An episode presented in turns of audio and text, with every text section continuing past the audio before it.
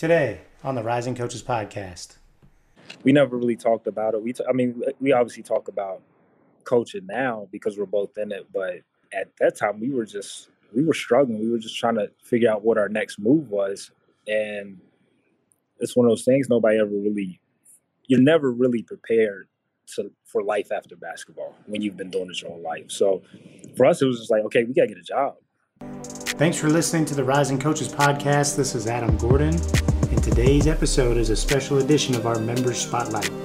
Each week, we select 4 members to be spotlighted and get to know a little bit more about them, what makes them tick, how they got into the profession, and what their career aspirations are. As the saying goes, it's not about who you know in this profession, it's about who knows you. To be considered for our Member Spotlight, simply join Rising Coaches. Visit risingcoaches.com and sign up for a membership today. All of our members get an opportunity to participate on the Member Spotlight. So please consider signing up so that we can get a chance to get to know you a little bit better. We hope you enjoyed today's episode, and please follow along with what we're doing on risingcoaches.com. Today's podcast is brought to you by the Rising Coaches Association, the biggest coaching tree in all of basketball. Sign up for the Rising Coaches Association now for just $120 a year and become part of our community, relationships, and development. We talk about it all the time. There's no straight lines in this profession. There's only ups and downs. You need a community that knows exactly what you're going through and has been there before to help lean on during the rough times of the industry. You need genuine relationships, not just exchanging numbers, not just meeting new people at the Final Four in the offseason. You should be doing it all year round, and we provide tremendous opportunities to create those genuine relationships all through the year. And finally, development. We have so much content and so many resources so that you can work on your craft and become a better coach. Because we put such a premium and an emphasis on helping you establish new, genuine relationships, it takes all of the political BS side of the business out of the equation for you. All of that gets removed off of your plate. You can just worry about being you, making new friends in the business, and working on your craft and becoming the best coach that you can be and impacting the people that you're around on a daily basis. For more information, visit risingcoaches.com/membership on risingcoaches.com.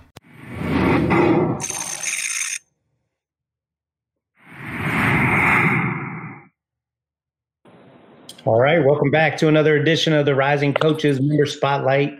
Very excited for today's guest. We're joined by Darius Nichols from the University of Florida Gators. Coach, what's up? Adam, how you doing? I'm good, man. How about yourself? I'm doing well. Yeah, we were just talking.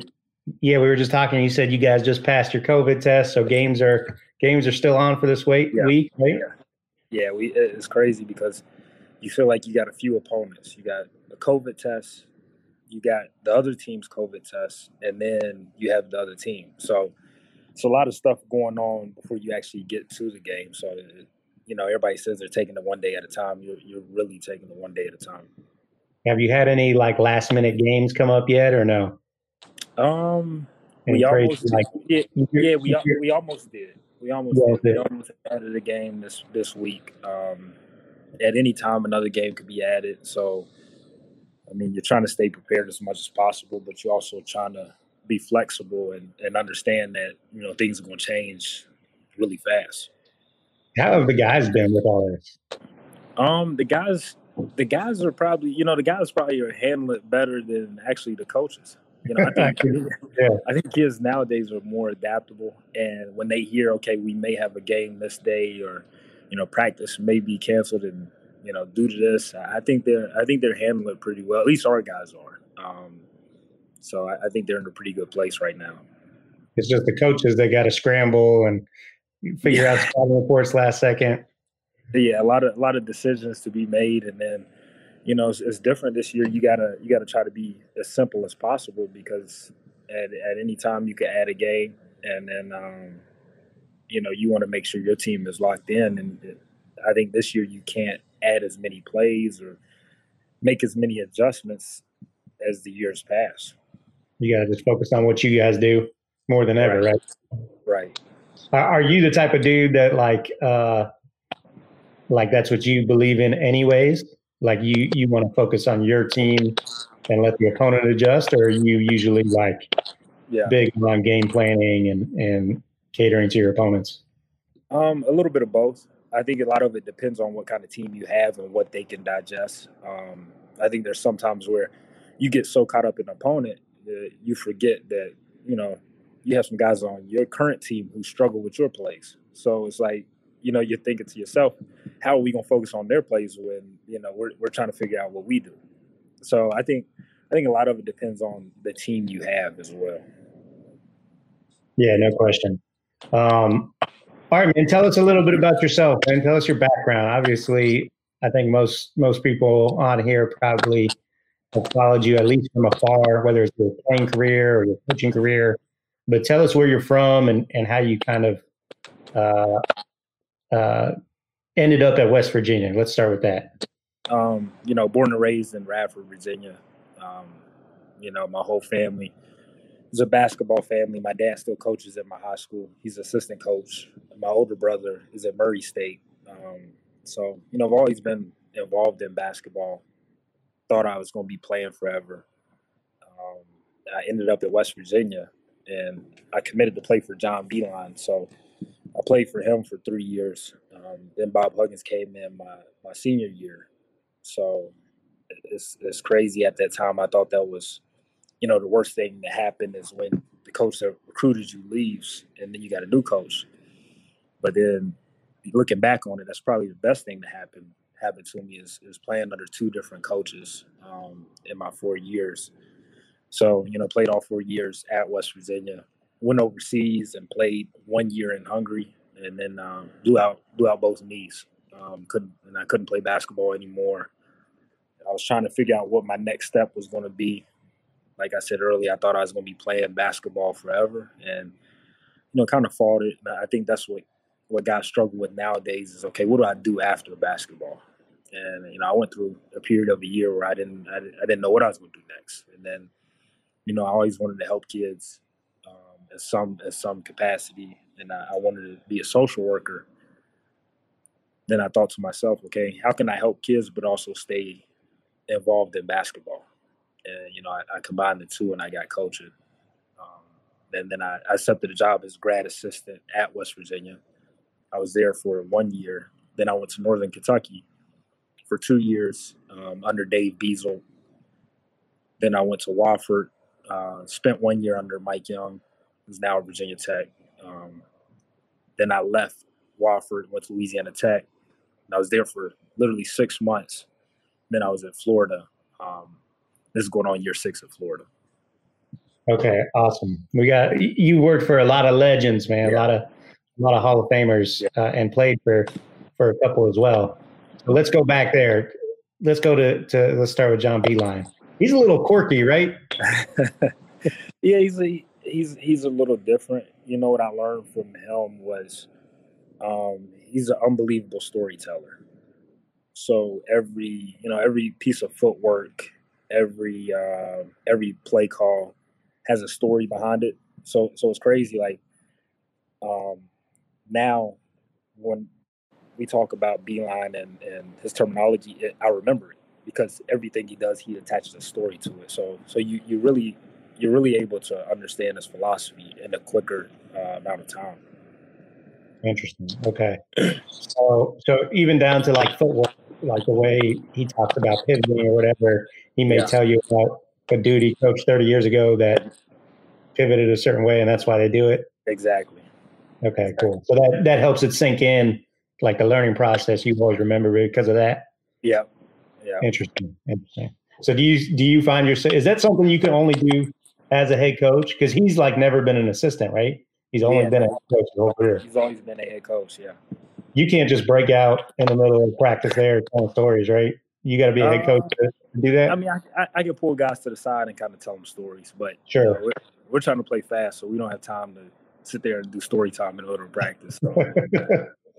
So speaking of playing fast, so you talked about it. Huggins comes in, and you go from playing for Beilein to a completely opposite end of the spectrum with Bob Huggins. How was that? How was he to play for and work for? It was different because, you know, those guys are two totally different types of personalities, first of all, and then two totally different style of play. So with him, it was when Hugs came in, it was probably the hardest thing I've been through in terms of, you know, how demanding he was.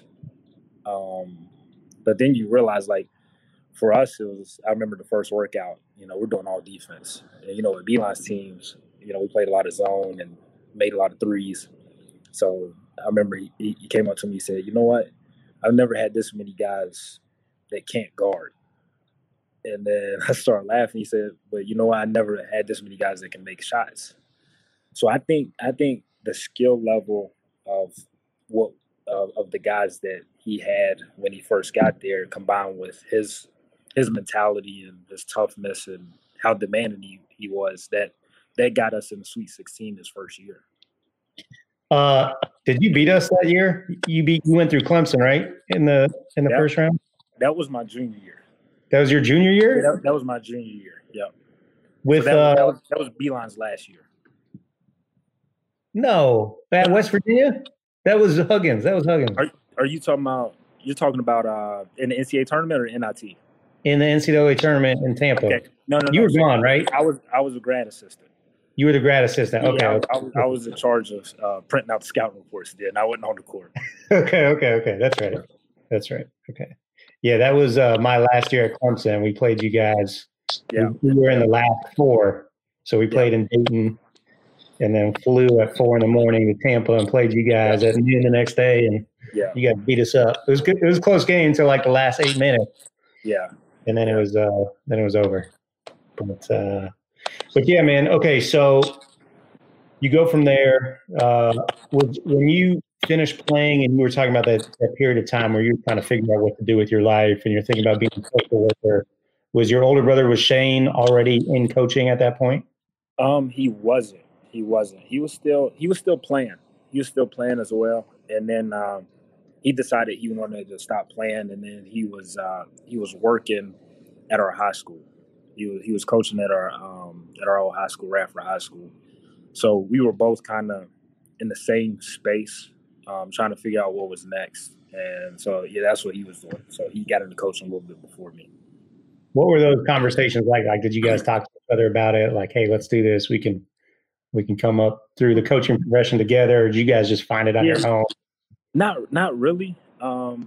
We kind of just did it on our own. Like, we never really talked about it. We obviously talk about coaching now because we're both in it, but at that time we were struggling. We were just trying to figure out what our next move was, and it's one of those things you're never really prepared for life after basketball when you've been doing this your whole life. So for us, it was just like, okay, we got to get a job. So, I mean, that's what we were focused on. I got you. And now a quick break to talk about our partners at Dr. Dish. As the off-season approaches, it's the perfect time to upgrade your training equipment. At Rising Coaches, we highly recommend you to check out our friends at Dr. Dish Basketball. They are undoubtedly the best and most innovative training machines. Their newest model for schools, the Dr. Dish CT, is a complete game changer. It has a touchscreen that plays training videos, tracks stats by location, and incorporates on-demand workouts and drills from the top programs and trainers in the world. Check them out at drdishbasketball.com or on social media at drdishbball. Mention Rising Coaches before you purchase and receive an additional $300 off your next order. So you end up at Wofford. You worked for Mike Young for a short period of time. Shane worked for him too, right? He was there first, he played for him and worked for him. That's right. Yeah. So I've heard a rumor that Mike Young every day, like his staff and him going to walk through campus to the Starbucks, and that's like the staff meetings, right? Yeah, we didn't walk when I was there. We got in this car. He said, "Come on, let's go." Let's go to Starbucks. And, you know, that by that time I wasn't really a big coffee drinker. So he would make fun of me because I would get the frappes and the cappuccinos. And, right. You know, he wants you to drink real coffee, he calls it, like, you know, the black coffee. And so, you know, he would take us to Starbucks. He would pay for it. You know, I learned a lot from him. I still talk to him to this day. I learn a lot from him. I think the biggest thing that I learned from him is how he treats people. And I never really understood, like, a lot of people don't understand the stuff that he does and why he does it. You know, for example, we used to eat at the cafeteria on campus, and we used to, he never went through the front door. And I never understood. I never asked him either, but it just came out in conversation, kind of. I was always wanting to ask him, like, why do we keep going through the back door? And then it finally came up. He said, that you never really see the people behind the scenes that prepare the food. And those are important people that you don't really see. So, he would always go through the back door. He knew all of the cooks' names. He would give them T-shirts, take care of them. And, that stuck with me, like just how he treated everybody on campus. Yeah, he was like the mayor there. Yeah. Yeah. And I'm sure he's the same at Virginia Tech as well. Yeah, I would imagine.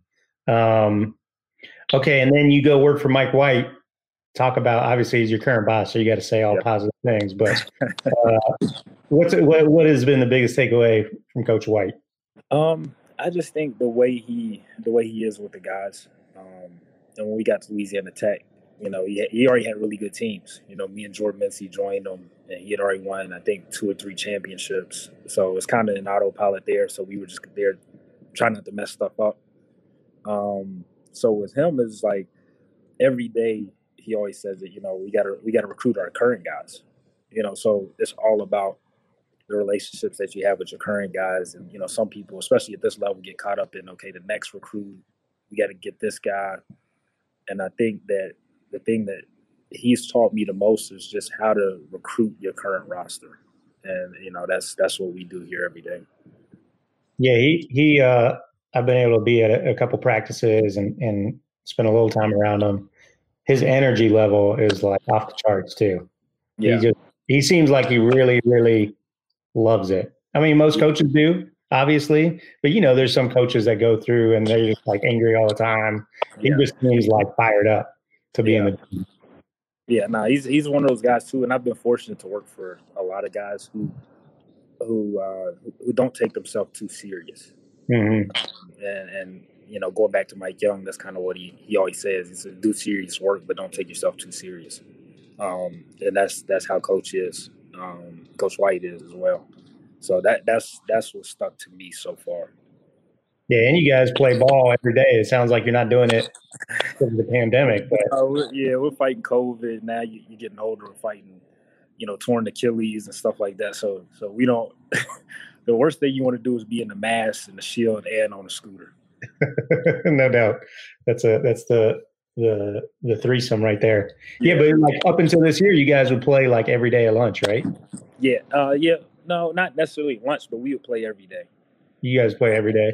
Yeah, and it would be, the coaching staff versus the managers, and it's just a way for us to stay in shape, and the guys would stay out there, our players would stay out there and watch us play and commentate and do all that stuff. So I mean that's one thing we do miss about, not like during this time is not being able to play. But yeah, we used to play every day. Pretty competitive too. I've seen those games. You guys go hard. Yeah. There's been a few fights in those games too. I can imagine. They are competitive. Darius, what's it like being at Florida? Like you're at one of the premier programs in the country. What is the biggest thing that sets it apart?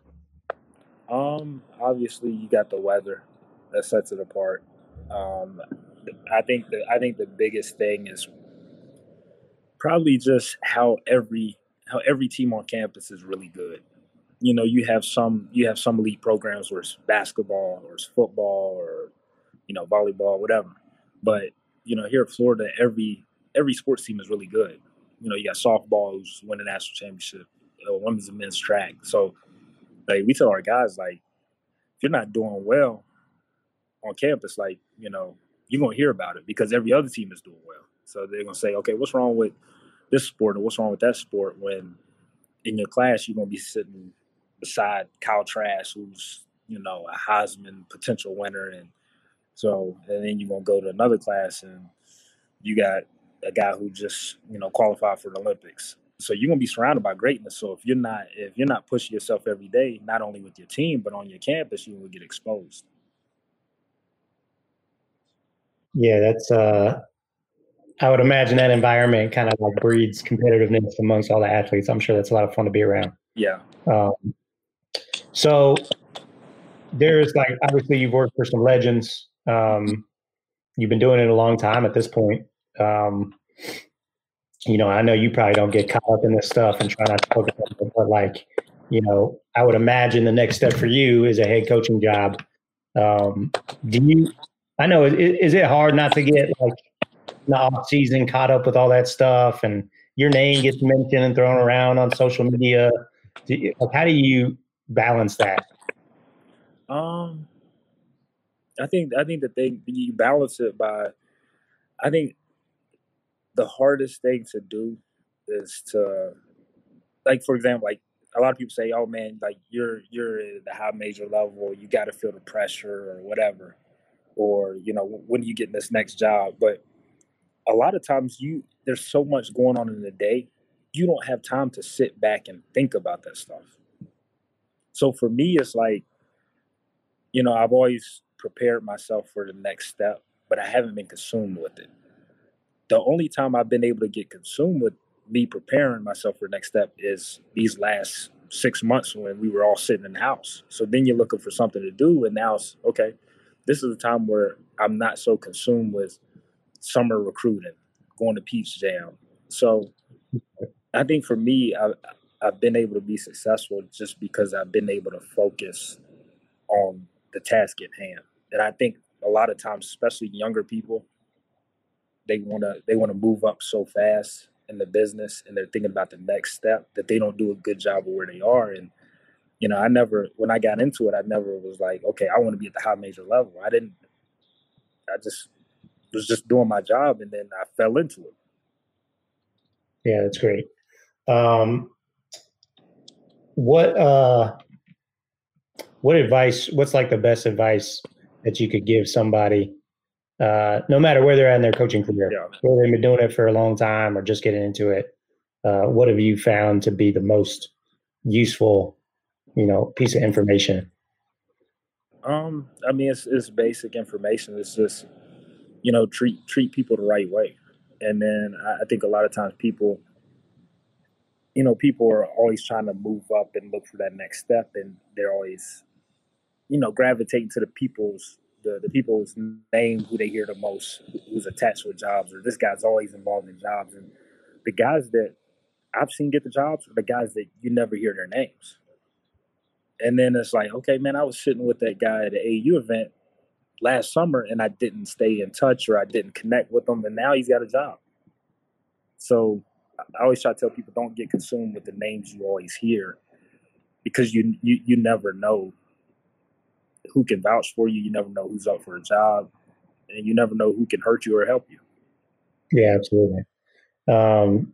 Do you have any strategies for like staying in touch with people, or do you just try to be good about like, corresponding? So what I do, I always try to, I text college basketball scores every night. And a lot of times, during the season, you don't have time to just, okay, hey, let's catch up. You don't get that guy that's like during the season that wants to catch up. So if there's guys, my friends or guys that I know or admire from afar, or, I've always had respect for, I may check the score, they get a big win, I may shoot them a text. Just things like that. And I think it's been good over this time. And I like the fact that the Zooms are still going, just to stay in touch with people. And I think that's helped our game. I hope once we get back on the road recruiting and stuff, it doesn't get as cutthroat as it was at times. But I think during the pandemic, a lot of coaches have met new people, and a lot of people have separated themselves in terms of, okay, this guy really wants to learn, and this guy's been on every Zoom. Like, I've seen some people that's been on a Zoom every night. And what that tells you is that, somebody really is trying to get better. So I think that networking is something that has helped our game. And just those people that have constantly been on those Zooms, I've been able to connect with. Yeah, absolutely. Okay, so who's next? Florida State. We got Florida State Saturday. Florida, as of right now. Yeah, as of right now, Florida State's next. What's that rivalry been like? You know, it's pretty. There's not too many like huge rivalries of in-state schools that are in different leagues, like Clemson, South Carolina, right? Yeah, ACC and SEC. What is that rivalry been like? Two great programs in the same state. Leonard Hamilton is like a legend, one of the best to ever do it. Right. Talk about that rivalry a little bit. It's been good. You know, it hasn't been good because they've been beating us the last few years. So I won't say it's been good, but we've learned a lot from it. And I think, you know, especially myself being, you know, an African-American, like I've been able to sit back and watch Leonard Hamilton and how much success he's had throughout his career. But I think he's still a guy that doesn't get enough credit for what he's done, especially over the last few years. And just the longevity he's had, you know, when you've been in a program that long and had success, what that tells me is the way you treat people. I think he does a good job of that. So, you know, as big as of a rivalry as it is for them and it is for us, you know, I always, every time we play them, I always look at it as a learning experience. So, you know, I've been able to learn even though they are a rival. Yeah, absolutely. Well, you guys go into a 3-0. You guys beat a really good Army team. You beat Boston College. You beat Stetson. So a lot of excitement, I'm sure, in Gainesville about your team. You guys feel good as you can during this crazy season about your team and your guys? Yeah, you know what? And it's like we felt good about our team before we started playing, because when you have all this uncertainty, when you're going to play, are you going to play, how's it going to look? Our guys have been working hard the months leading up to it. And I'm thinking to myself, I'm like, I'm surprised these guys are working this hard when we don't have a schedule. We don't know when we're going to play, and they never complain. So the enthusiasm's been great. The consistency's been great. So, I mean, to me, I've been excited before we ended up being 3-0 or whatever. Awesome. Well, Darius, I appreciate you taking the time, man. I know it's a crazy time of year. Enjoyed talking to you a little bit, and best of luck. Yeah, getting through the rest of the season. Yeah, I appreciate it. All right, man. Take care. Yeah, we'll see you.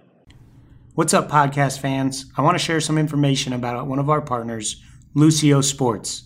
The team at Lucio has built an integrated platform of coaching, productivity, and player development apps that are being used by some of the best basketball programs around the globe, helping everyone from NBA champions to youth development academies.